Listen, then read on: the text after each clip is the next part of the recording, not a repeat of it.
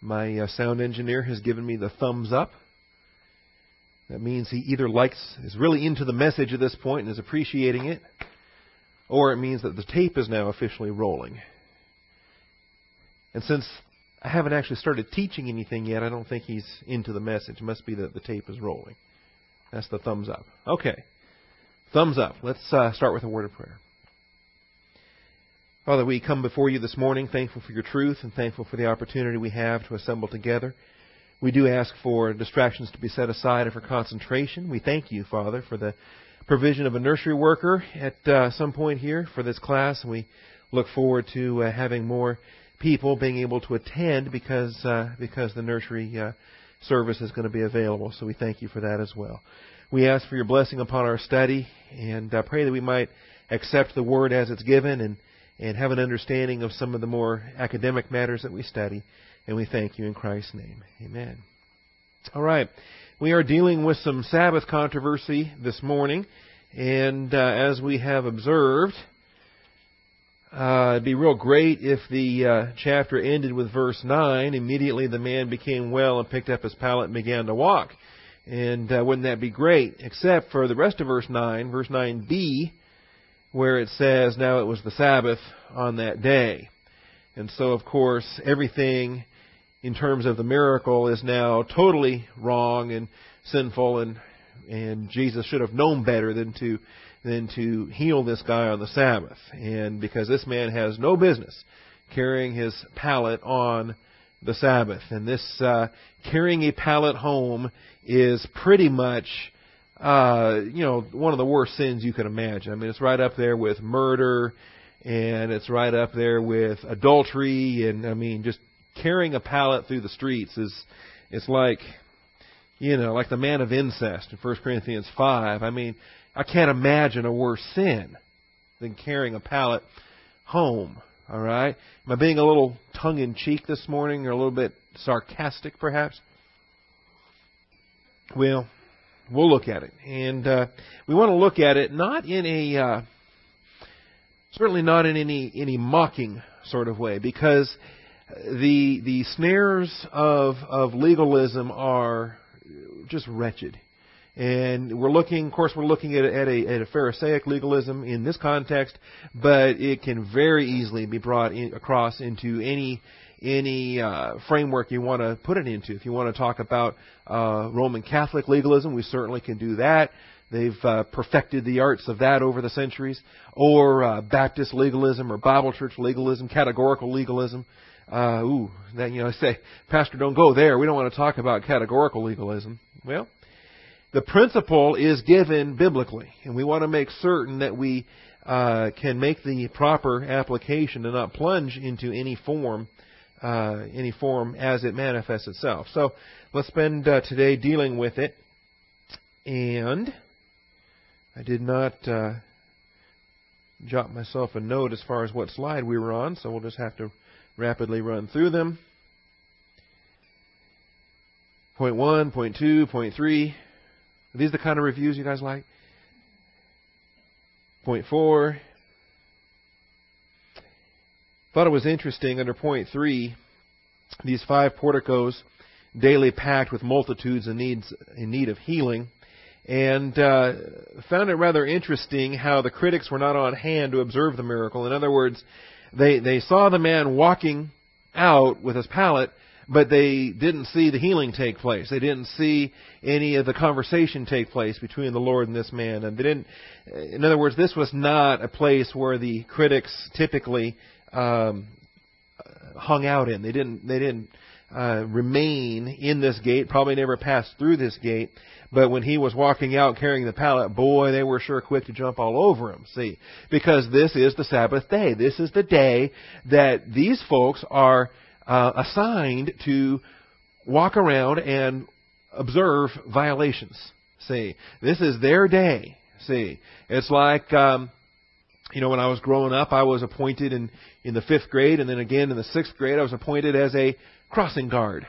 See, you didn't know that about your pastor, did you? In fifth grade, he was appointed as a crossing guard and got to wear the orange vest and carry the little orange flag and go do the elementary school crossing guard duties. Well, on this day, this being the Sabbath, this is now the opportunity for the Pharisees and all of their associates and minions and so forth, and their job on this day is to walk around and find Sabbath violations, see, where they can highlight what's going wrong in everybody else's uh, circumstances.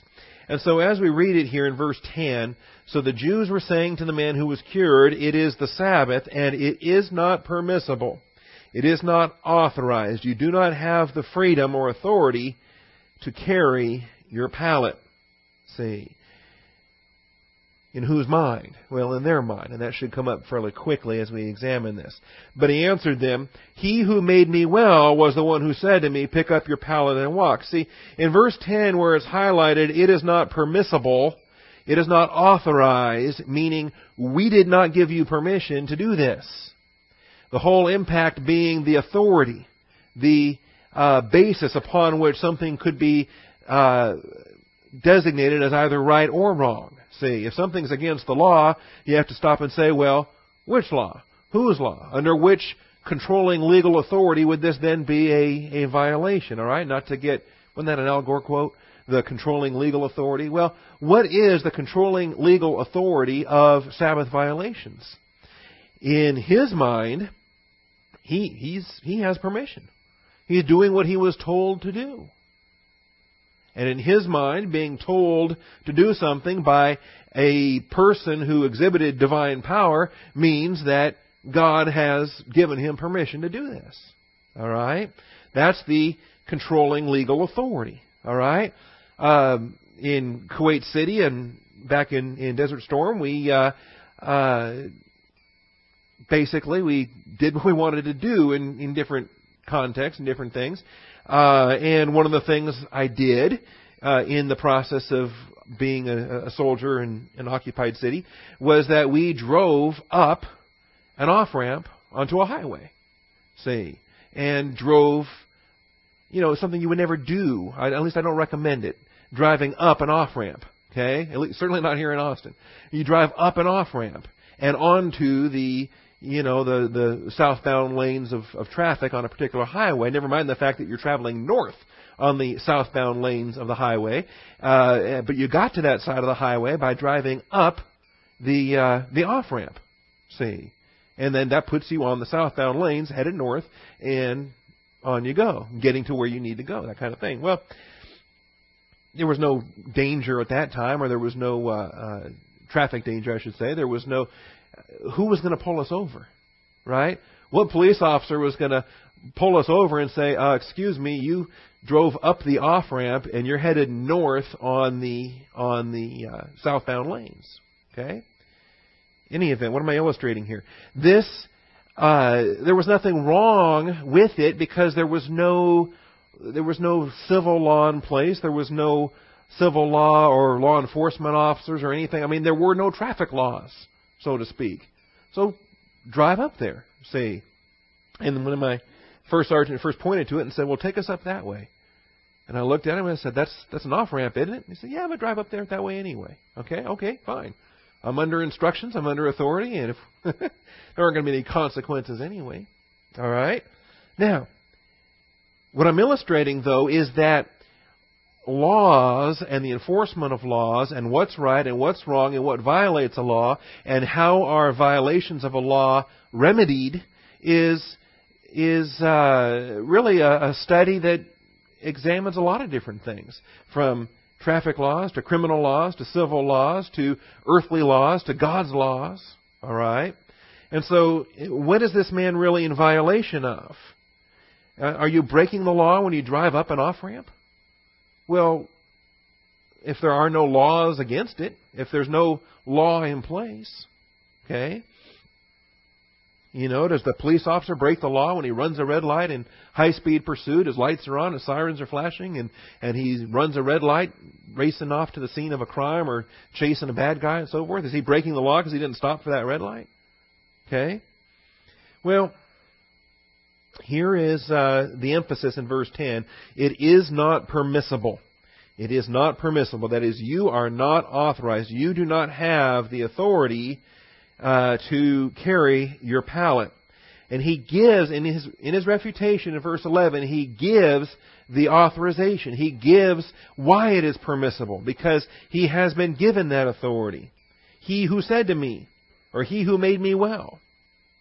In verse 11, the healer, the one with divine power, said to me, pick up your pallet and walk. And so now they want to know not who healed you, but who extended this authorization. All right? Now, all of that is uh, part of observing that the critics were not on hand to observe the miracle. Point four. We asked the question last week. There were multitudes present. Why weren't all of them healed? Why was it just this one man? Why did he wait 38 years? Why now? In other words, he waited 38 years. Couldn't this wait till tomorrow? You know? It's been 38 years. What's one more day? Why not heal him tomorrow so as to not break the Sabbath? Okay? And uh, why not others in need? And all of these were rhetorical questions I think we handled last week. The fifth point the healed man was criticized for breaking the Sabbath, but he was obeying the Lord of the Sabbath. All right, slide six. If I'd jotted that note, I would have known. I was looking at slide six. All right. John 5, 11 through 13. He who made me well is the one who said, pick up your pallet and walk. See, something greater than the temple is here, something greater than Solomon is here, something greater than the law is here. The Lord of the Sabbath is here, and the Lord of the Sabbath, Matthew 12:8, is the one who told him, pick up your pallet and walk. So, if the Lord of the Sabbath tells you to do this, are you then violating the Sabbath by doing it? Of course not. Absolutely not. And even had he not given him the direct order to do this, he wouldn't have been violating the Sabbath anyway. Which we saw under subpoint A. Carrying a pallet did not violate any Mosaic Law Sabbath restrictions. And when you look at Mark 2 in verse 27, when you look at, uh, which was a, an important principle, let's grab that one again. We read it last week. Mark 2 and verse 27 is a principle. Not a, not a doctrine, not a law, but a principle. The Sabbath was made for man and not man for the Sabbath. So there is an overriding principle or an underlying principle. You keep that in view when trying to examine other uh, other matters, other commands, other prohibitions, other doctrines, other promises, other things. Here is a principle that uh, hopefully will keep Sabbath understanding in perspective.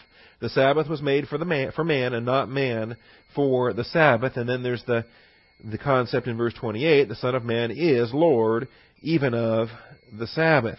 But we looked at Exodus 20 and verse 8 in the Ten Commandments about keeping the Sabbath. We looked at the amplification of that in chapter 23 and verse 12, where we saw that the work being prohibited there was the secular work, was the day-to-day work, was the uh, income-producing work, that is, pursuing your career, pursuing uh, secular income, pursuing your career advancement. Yeah, likewise in uh, Exodus 31 verses 13 through 16, we see that it's it's the process of work that's involved in terms of your career, your income, your livelihood, pursuing secular things when in reality this is a day that should be set apart for devotion to the Lord. So whatever you're doing, if you're a if you're a ditch digger, if you're a fireman, if you're a police officer, whatever you are, all right, those things are put on hold for this. You can do that 6 days a week. Six days a week, you can be the best doctor, lawyer, Indian chief, whatever you are, right? But that one day is when you put your career on hold and you say, nope, this is a day I'm going to worship the Lord Jesus Christ. Okay? And in other cases, we're going to see there's no shortage of these Sabbath controversies. We're going to see a number of them throughout the life of Christ's ministry. Uh, the Lord even points out, well, what about the priests? Are they breaking the Sabbath when they're working? Right? I mean, they're working, aren't they, on the Sabbath? The priests and the Levites, and they're singing and they're working and they're offering up sacrifices, and it's it's their busiest day of the week, isn't it? Kind of like a pastor. His busiest day of his week is Sunday, isn't it? You know, everybody else in the church kind of looks at Sunday as, you know, the Lord's day, and they're not working, and they're going to church and whatever. Well, what about the pastor? Is he working on that day? Is he violating Sabbath principles by working on that day? Of course not. Because what the day was designed for, now I don't want to get people confused between Old Testament Sabbath observance and church age observance of the of the Lord's Day, but the concept is similar. Um, the pastor's working, of course, but he's serving in the spiritual capacity that the day itself was designed for. And that's ultimately why no miracle violates the Sabbath. Because a miracle is a, a application of divine power. A miracle is a glorification of God by a faithful prophet, a faithful servant, someone that was given the miracle to perform. They've performed the miracle to glorify God. And this day was designed to glorify God. So there's, by definition, there is no miracle that can violate the Sabbath. Are we clear on that? I mean, is that, maybe that's too basic and when we, that, that kind of thing shouldn't have to be said, but you know, sometimes the things that go without saying need to be said to make sure that, that we're all clear on this. No miracle can violate the Sabbath. The Sabbath was designed to glorify God. It was designed to worship God. It was designed to just put secular life on hold for one day a week and focus entirely on the glory of God. So miracles don't violate that. Carrying a pallet home doesn't violate that. Okay? Although I did point out that, alright, let's, if this guy, the sick guy, actually was a pallet delivery man, okay, maybe that was his career. And he was a pallet delivery man, and he, he found a way to make money by delivering pallets in different places around town. And he did that seven days a week, and that's how he earned his income, and that's how he fed his family, and so forth. If he was a pallet delivery man, and if he was, in this chapter, delivering a pallet to somebody in order to receive wages, in order to, okay, then fine. Under those conditions, he would be violating the Sabbath. Right? But there is nothing, we understand in this John 5 passage, this guy is not a pallet delivery man. He's not pursuing his career. Okay? He's not uh, earning income to feed his family. He's not working in terms of a career. He is obeying the Lord that made him well. The Numbers 15 passage deals with uh, the man that was gathering firewood. I think we covered that well enough. Nehemiah 13 and Jeremiah 17 are the passages that really, really made it obvious that when it says, Thou shalt not do any work on that day, it's talking about pursuing your your career, pursuing your work. That is your daily work that you do um, as uh, as a job, as uh, part of daily life, Sunday through Friday.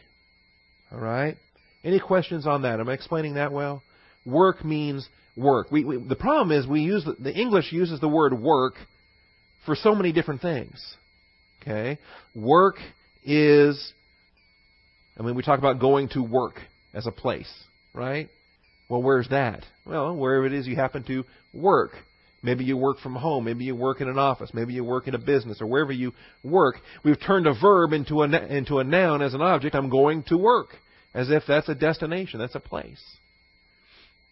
Okay? You do the same thing with church, by the way. I'm going to church. All right? Well, by work, by violating the Sabbath, that means you're pursuing temporal life. You're pursuing your career. You're pursuing your job. When that should be set aside to observe the Sabbath. What it does violate, under point B, is the traditions of the elders. Now join me in Matthew 15 Matthew 15 does not immediately apply to what we're dealing with this morning, but the concept does. All right? This is a totally separate uh, controversy, but it relates to what we're studying because in this text, Jesus Christ is nailing these Pharisees perfectly in contrasting the law versus the traditions. And so we're going to read it, and then we're going to bring it back into John 5 and understand what the conflict there was as well. All right, Matthew 15. And this, by the way, this we've just jumped forward in time a considerable amount. Matthew 15, as we read verses 2 and 3, is going to come up as episode 40 of the Galilean ministry. So this is, we're jumping ahead uh, a total of 28 events in almost a year in, uh, in time.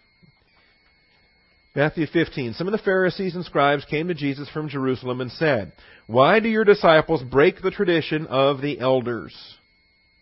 For they do not wash their hands when they eat bread. Okay, why do your disciples break the tradition of the elders? Notice, they didn't accuse them of breaking the law, the Mosaic law, but they were accused, they were under indictment for breaking the tradition of the elders.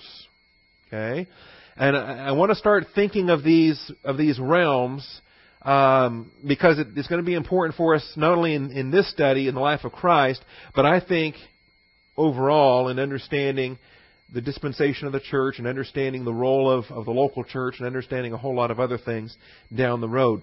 Um, we can think of it in terms of different jurisdictions. We can think of it in terms of different laws, right?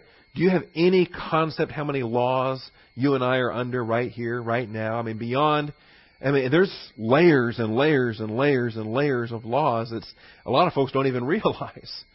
But we're under, uh, we're under federal laws as far as the government of the United States is concerned. We're under laws of the state of Texas as far as Texas is concerned. We're under uh, the statutes enacted by Travis County as far as county government is concerned. We're under municipal statutes as far as the city of Austin is concerned. Right? So here's here's layers of laws. Right? And it's possible that you might violate a law you didn't even know was there. Unless you're really into government studies. All right? Unless you when was the last time you sat down and read the Texas Penal Code? Okay, has it been a while? And they've got the civil code, they've got the traffic code, they've got the criminal code, they've got a number of different uh, branches within the Texas state penal code. Now, Israel at this time was under Mosaic law. And that's something that God put on them. God put that on them at Mount Sinai. They voluntarily accepted it and said, Yep, we'll go with that. All that God has said we shall do. When Moses came down and said, Here's the law, and if you do this, I'll bless you. If you do that, I'll curse you. Do you want to function under this standard of, of works and merit and law? And Israel, all the elders simultaneously stood up and with 100% agreement said, Yes, we will submit to that Mosaic law. Okay? That's what God put them on under at Sinai. Now, these traditions of the elders, why do your disciples break the tradition of the elders? Did God put them under that? Or was this something that over time worked its way into the fabric of, of their culture to the point where they were under this kind of a bondage? These traditions had been elevated on par with the law and at some point were actually placed over the law. Because in their system, in their structure, it was only through following the tradition of the elders that the law itself could be properly understood, properly applied, properly obeyed. See. Why do your disciples break the tradition of the elders? And so here is where a jurisdiction was then elevated, superimposed and elevated, to where the tradition of the elders became the standard not the law itself. And so when the Lord of the Sabbath arises, and when he comes on the scene, he's looking around and he sees what they've done with the Sabbath. Well, that wasn't his Sabbath. That wasn't the Sabbath he originally gave. See? You understand what the difference is here? And this is what happens in every venue where a form of legalism becomes manifest. Whether it's the Pharisaic legalism, as is the case here, Roman Catholic legalism. Look what they did when they exalted tradition over the Bible. See, they did the same thing after the New Testament was written that the Pharisees did after the Old Testament was written, was that they then exalted a tradition over God's Word. And they said, this is how you'll understand God's Word, follow these traditions, and this is how you will uh, achieve salvation, achieve sanctification, achieve eternal life, and all the rest. Just follow these traditions. Okay? And it rears its head time and time and time and time again. And it's no different in in 21st century Protestant legalism, categorical legalism. Every time uh, legalism raises its head, what happens is we have exalted a system, and we have submitted that, we have superimposed that over the Word of God. So, Jesus here says, when, when they accuse him, you're in violation. Why do your disciples break the tradition of the elders? See, this is now an indictment. This is a formal accusation that a law has been broken. They do not wash their hands when they eat bread. And he answered and said to them, Why do you yourselves transgress the commandment of God for the sake of your tradition? He takes it back to the Word of God. In his time, of course, that was the Old Testament. That was the Torah. That was the law. And so, we could say, well, yeah, you've got this standard, but this standard itself is violating the law. Is violating the Mosaic law, the standard that God imposed. So your man-made religion, your man-imposed religion, is in itself a violation of what God has handed down. And then the specific uh, evidence that uh, that he gives in his indictment uh, follows. In verse 4, God said, Honor your father and mother. He who speaks evil of father and mother is to be put to death. But you say, and he goes on and exposes their loophole. They had created a loophole mechanism, kind of like a tax shelter. You know, people today come along and they find ways that they can structure their income. They find ways that they can uh, stash away their assets and classify certain things to keep it from being taxed. And they say, see, this isn't taxable because I've done this or I've done that. All right? This is what they've done. And they have taken part of their wealth and kept it from going to their parents, kept it from supporting their parents. Because they can say, well, this is Korban, this is dedicated to God, this is going to the temple. Right? And so, you know, hands off kind of thing. And they're not honoring their father and mother. They're not tending to their uh, to their elders in need. Well, we'll have a whole lot to say about that when we get to that chapter. But the contrast in verse 2 and 3 between the traditions and the commandments of God then are what I want to bring back into John chapter 5. Because when they say it is not permissible for you to carry your pallet, are they viewing that as under the Mosaic law, or are they viewing that as under their traditions? Well, obviously, they're viewing that as under their traditions. And that will become clear as well. In fact, we'll spotlight that here next. He wasn't violating Mosaic law, he was violating the traditions of the elders. Subpoint 1 now under B. This is point 5, sub point B, subpoint 1. Nothing could intentionally be carried from a public place to a private place on the Sabbath. Nothing could intentionally be carried from a public place to a private place on the Sabbath. I can't give you a Bible verse for that because it's not in the Bible. But I'll give you a Mishnah reference for that. In the Mishnah, the uh, section titled Shabbat, titled Sabbath, chapter 7, section 2, or verse 2. They're not really versified very well, but you can think of it as a chapter 7, verse 2 if you like, and uh, paragraph L. We'll look at that here in a moment. All right. Section Shabbat, chapter 7, verse 2, paragraph L. That sounds like lawyer language, doesn't it? Right? Well, if you check the fine print in paragraph 4, section B, subsection A, disclaimer 22 with amendments. Okay? let's uh, let's examine some of this. Yes.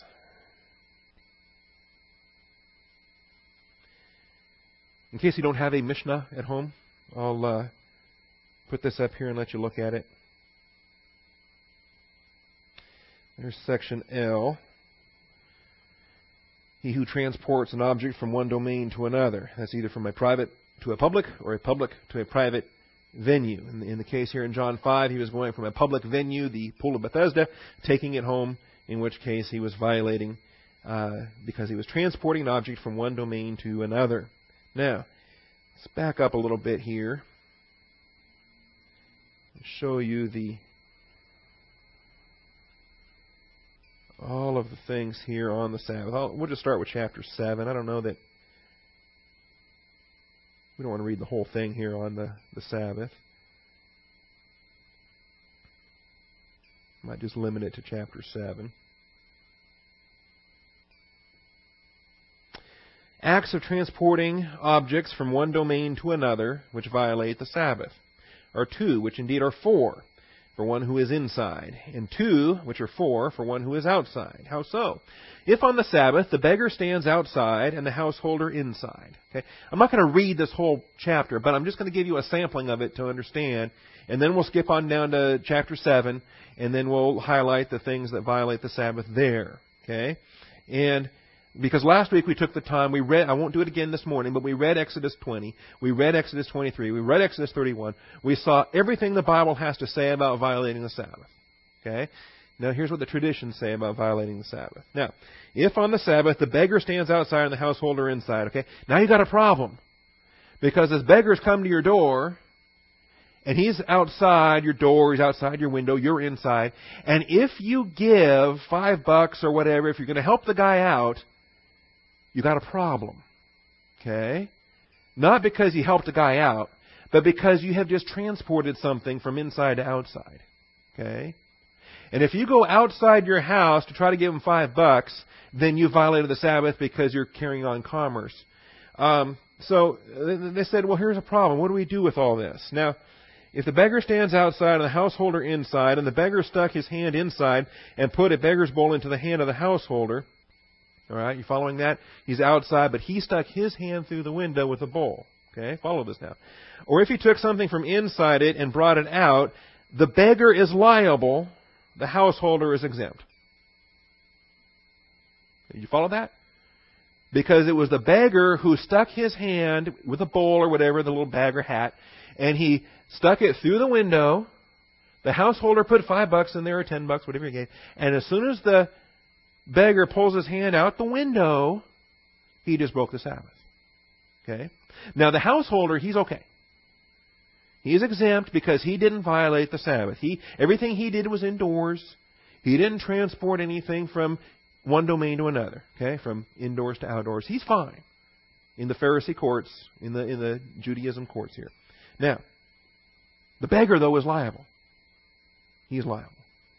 Now, if the householder stuck his hand outside and put something into the hand of the beggar, or if he took something from it and brought it inside, then the householder is liable and the beggar is exempt. So that if you turn around the other way, if it was the householder that stuck his hand out the window, then the beggar's off the hook. He's good to go. He can take the money and go, and he hasn't violated any Sabbath. But the householder who stuck his hand through the window, he is guilty. He's liable. The beggar is exempt. All right? If the householder put his hand outside and the beggar took something from it, or if the beggar put something into it and the householder brought it back inside, both of them are exempt. So here's the win win. Here's the win win. Where both can be exempt. Uh, did I skip one there? Okay. I think I read all down through O. Uh, Oh, other things. Oh, yeah. Do you need a haircut? A man should not sit down before the barber close to the afternoon prayer unless he has already prayed. Let's see other things. The tailor. Oh, yeah.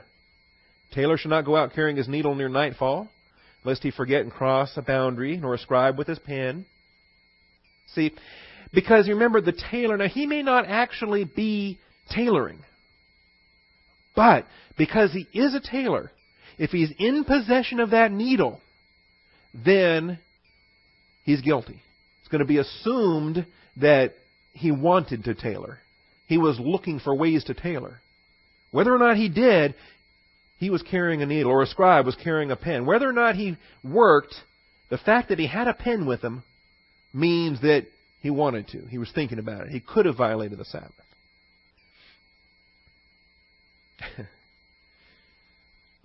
All right. These are some of the laws. Let's see.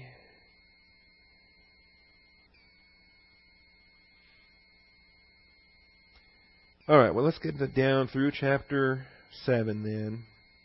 There's a whole lot of these other laws. In a lot of these, you're going to notice some distinctions. Um,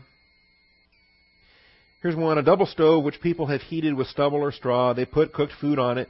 But if they heated it with peat or with wood, one may not put anything on it until he has swept it out or until he has covered it with ashes. The house of, now here's where a disagreement arises.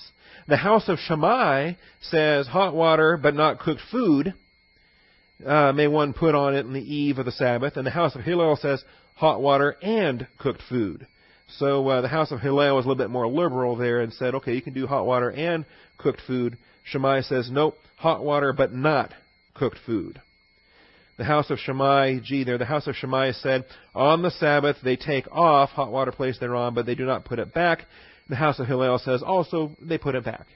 Okay? You're okay. If you're taking hot water off the stove, that's fine. You can also put it back. The house of Hillel was a little bit more relaxed on that. Shammai was very strict. Okay?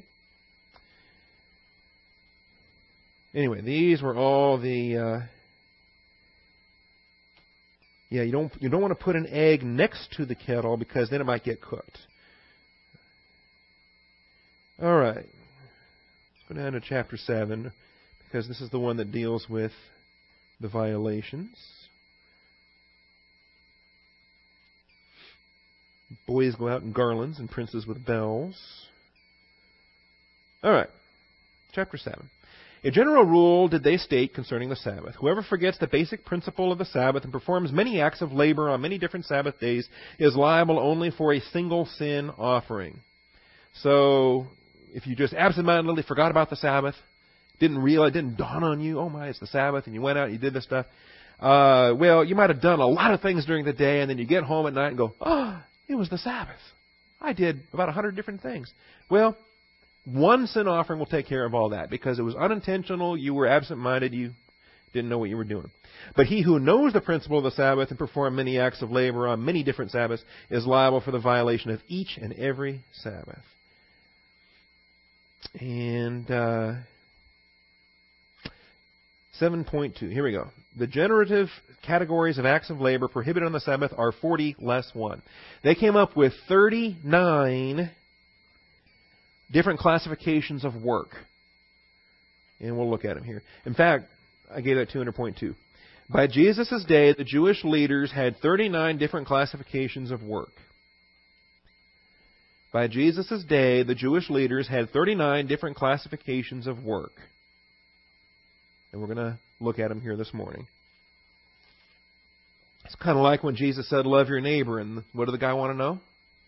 The lawyer looked at him and said, Well, who's my neighbor? Right? And so this question about thou shalt not work on the Sabbath, the response comes back and then, well, all right. What do you mean by work? Okay? Just like, who's my neighbor? How can I work around this? What's the bare minimum I can get away with? All right? So, what exactly is the fine print here? So by Jesus' day, the Jewish leaders had 39 different classifications of work. That's also the Shabbat, chapter 7, section uh, verse 2, section A. All right. The generative categories of acts of labor prohibited on the Sabbath are 40 less 1. See, that was kind of their their nod to grace, as it were. That's why they only gave 39 lashes, because 40 was a perfect number. Moses fasted for 40 days. 40 was there was a lot of biblical imagery with the number 40, but they thought, you know what? Let's just take one off, and we'll call that mercy. So there was always 39 lashes. Here's 39 uh, acts of labor. 40 less one. He who sows. Okay, so sowing. Sowing's wrong. Sowing. If you do any sowing on the Sabbath of any kind, Sowing is a Sabbath violation. Plowing violates the Sabbath. Reaping, binding sheaves, threshing, winnows, winnowing, um, selecting. So even if you haven't done any harvesting or threshing or anything, if you just stood there in your field and looked at it, trying to consider, hmm, okay, that part tomorrow, that part's going to get threshed. That part's not ready yet. Okay? If you're doing any selecting, you, you violated the Sabbath. Uh, grinding, sifting, kneading, baking.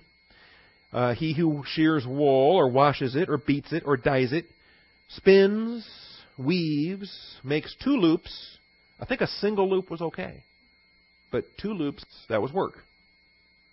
Weaving two threads, separating two threads, tying, untying, sewing two stitches, tears in order to sew two stitches. so if you're trying to get ready for tomorrow's sewing, no, that violates the Sabbath also. He who traps a deer, slaughters it, flays it, salts it, cures its side, scrapes it, cuts it up. You know, one hunting trip could violate seven different commandments right there. Seven commandments of Sabbath work are all involved in trapping a deer, slaughtering it, flaying it, salting it, curing its hide, scraping it, and cutting it up. He who writes two letters erases two letters in order to write two letters. So you could write a single letter down. There's a B. But if I put anything after that, then I have written two letters, and that violates the command. He who builds or tears down, he puts out a fire. You better hope your fire, your house isn't on fire on the Sabbath. You better wait till tomorrow to put it out. And don't go rescue anything inside and carry it from a private domain to a public domain. Kindles a fire. He who hits with a hammer. And then number 39, he who transports an object from one domain to another. Lo, these are the 40 generative acts of labor less one. And it goes on. Um, quantity of straw sufficient for a cow's mouthful. Some of these are fun just to read. If you have trouble with um, ounces and grams and other dry measures, and I mean, does that confuse you any? Like you're looking at a recipe and it calls for six ounces, and your thing measures in grams, and you're trying to figure out, well, what do I do now? You know, we just saw a measurement that was equivalent to a cow's mouthful. How do you measure that? And then once you get it in the cow's mouth, how do you get it back? you know, I mean, that really leads to some questions. All right. Now, going back now to John 5. It is not permissible. It is the Sabbath, and it is not permissible for you to carry your pallet. The question we ask is from verse 10 not permissible under what code, under what law, under what jurisdiction? It wasn't the Mosaic law. It wasn't in God's absolute standard. It was according to the traditions of the elders. This man was violating the traditions of the elders, specifically Shabbat 7 uh, 2L. Said you're in violation of Shabbat 7 2L. All right. Point 6. When Jesus was identified as the one who had done the miracle, he was criticized for doing so on the Sabbath. Verses 14 through 16. When Jesus was identified as the one who had done the miracle, he was criticized for doing so on the Sabbath. Verse 16 For this reason, the Jews were persecuting Jesus because he was doing these things on the Sabbath. Doing what things? Miracles. Healing a man. And even worse. All right, maybe not healing a man, but telling him to carry his pallet. Can you believe that? Now, this identification process is interesting. The man who was healed, they ask him in verse 12, not who made you well, but who is the man who said you, pick up your pallet and walk? Who, who authorized you to violate our uh, commands? Now, as we were reading through the Mishnah there, did you notice the distinctions between Shammai and Hillel? Okay, those were the two dominant schools. There were others. Okay, uh, but the, the, the interesting aspect of the traditions of the rabbis and so forth was that a learned rabbi could come to a understanding and who could publish a finding, see. And maybe if a certain rabbi would have said um, that carrying a pallet is acceptable if you've been sick for 38 years and you were miraculously healed, then it is permissible for you on that day only to carry your pallet home and store it away for the night. Uh, then, all right, you know, we'd be adding to 7.2L. You know, we'd have a 7.2L1 footnote that Rabbi so and so says that an exception can be granted for people with a sickness of 38 years who were miraculously healed and who were carrying the pallets home, so forth. Okay? If that would have been in place, this guy would have been okay. But he, he would have needed a approved rabbi, he would have needed someone like Hillel or Shammai or someone else authorized as an authority to publish a finding, to publish a judgment. Okay? And so, in which case it then becomes very important well, who is publishing this finding? Who is sanctioning this activity?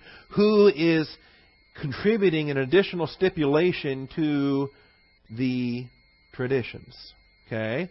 Because then it's not binding upon all Jews, but it would be binding upon all the followers of that school, of that thought. See, so if you were a Pharisee follower of Hillel, for example, then you would follow those stipulations that were itemized by Hillel, and you weren't obligated under Shammai, because you might be violating a whole lot of Shammai traditions, but you were okay because you would say, no, no, I'm a follower of the Hillel school.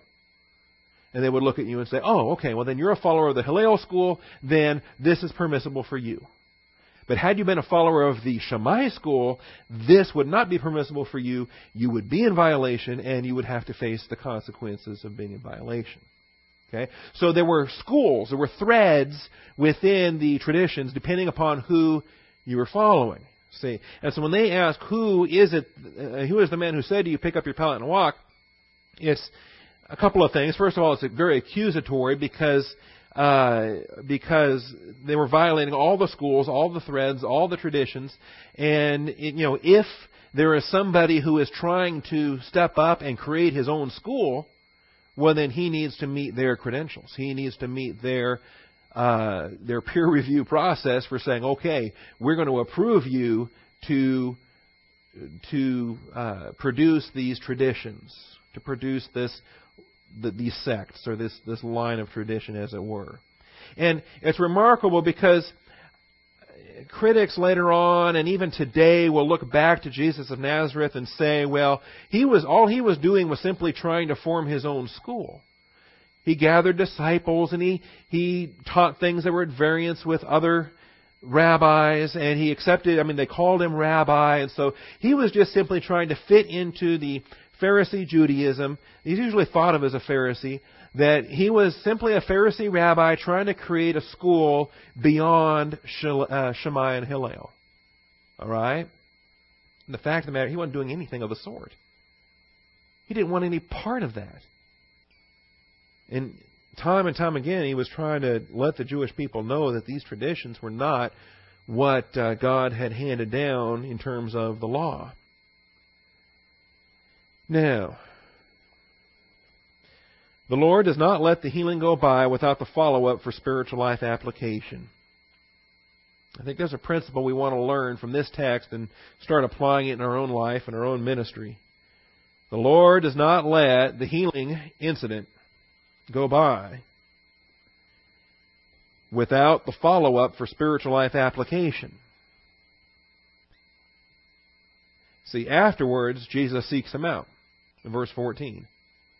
And says, Behold, you become well, do not sin anymore, so that nothing worse happens to you. We find out that this man's sickness was actually divine discipline consequences of some particular sin. Don't know what the sin was, don't need to know. But whatever it was, the sickness that he had for 38 years was a consequence of uh, of his sin, of his sin lifestyle or whatever he was involved with.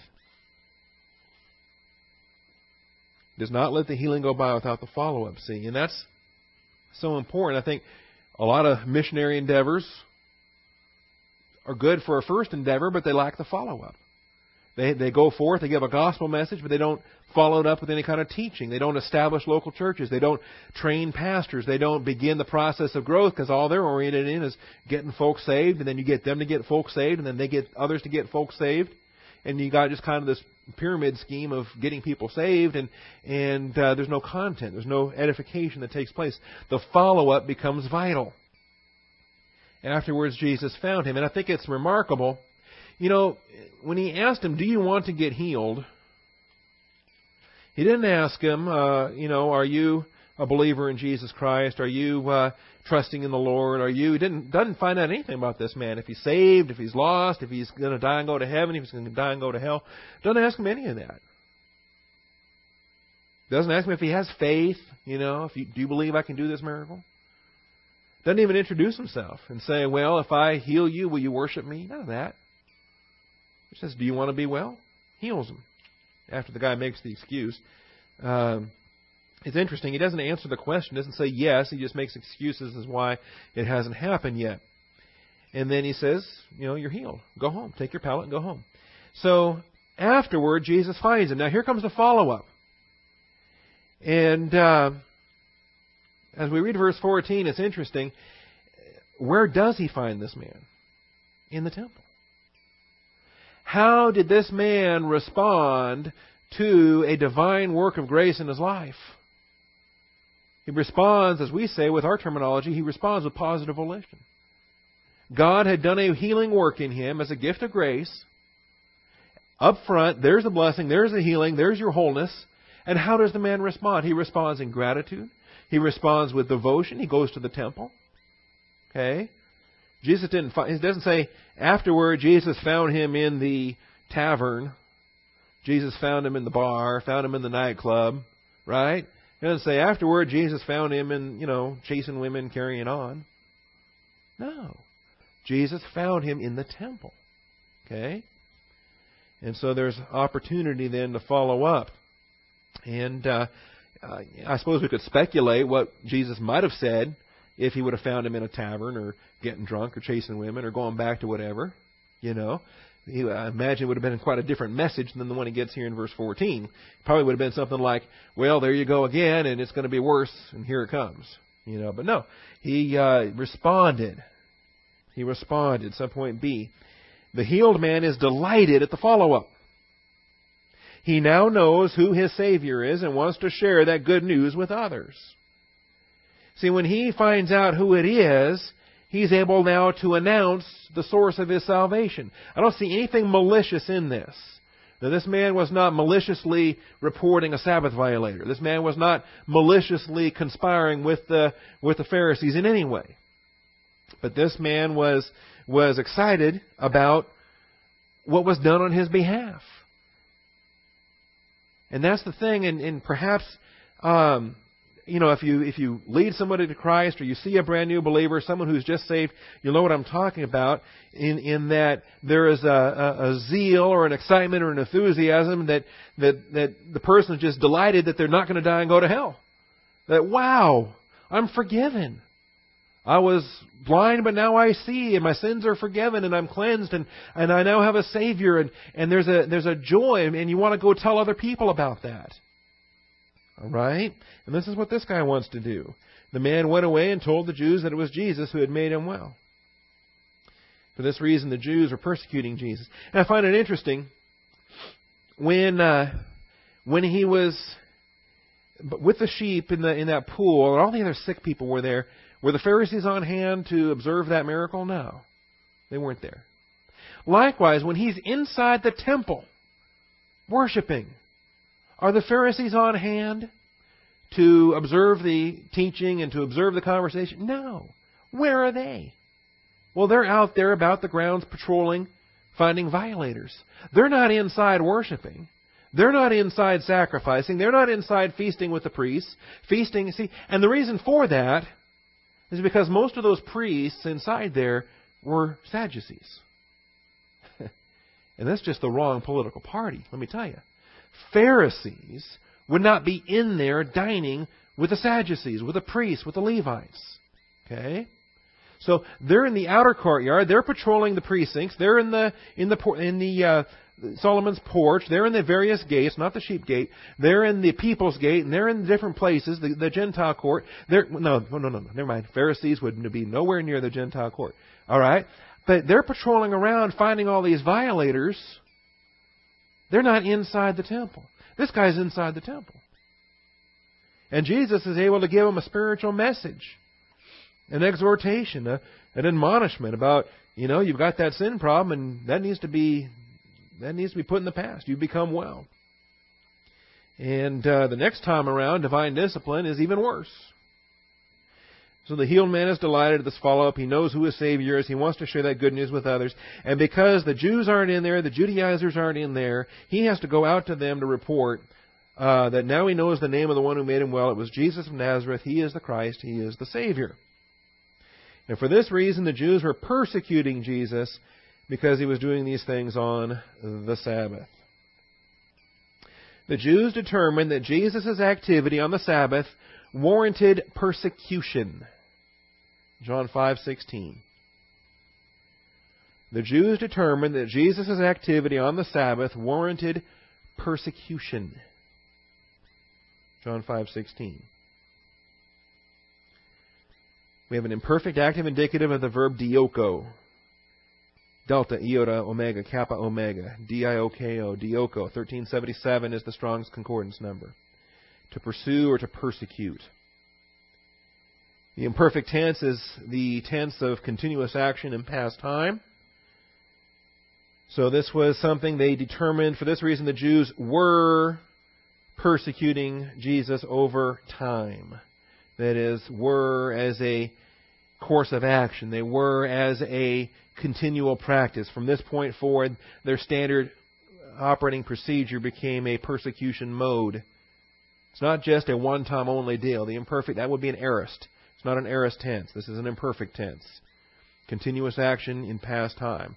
For this reason, the Jews were persecuting over time, continually, repeatedly, because he was doing these things on the Sabbath. Now, when it, when the Mosaic Law gave the commandment about not violating the Sabbath, was the, was the penalty for that persecution? Or was the penalty for that death? You see where I'm going with this? The penalty for Sabbath was death. Numbers 13, when that man was gathering firewood, he was stoned to death. Okay?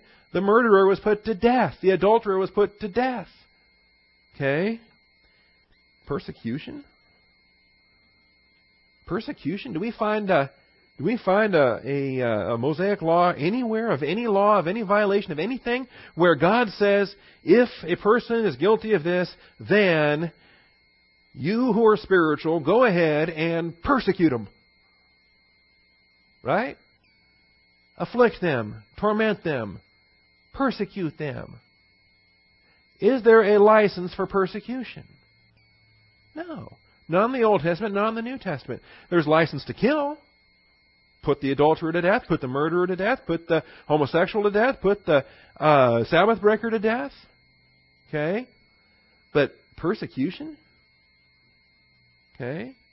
I mean, we've got we got applications of church discipline in the church age for in the New Testament where we admonish and we warn and and we rebuke and and we um, it escalates at various stages where till ultimately you have to put a man out of the local church and in agreement with the pastor and the deacons and all the membership. Okay, but there's nowhere in, in there's no step along the way where we get a, a persecution license that says if somebody's doing this, well then persecute them, pick on them, afflict them, make their lives miserable. See, what is this license to persecute? Well, that's the harassment. That's the manipulation. That's the uh, the coercion. That's the strong arm tactic. That is the the uh, evil of legalism enforcement. Legalism enforcement. See, persecution. Well, we'll come back to this next week then because the uh, next part here, the Father's work, is uh, too long to get into now. He says, "My Father's working." Verse 17, he answered them, My Father is working until now, and I myself am working. And uh, you thought they wanted to, in verse 16, they wanted to persecute him. In verse 18, now they want to kill him. we'll talk about that. That'll, we'll deal with that next week. Uh, class next week will be our last, and then we'll have two weeks off. Uh, no class on the 30th, no class on the 7th.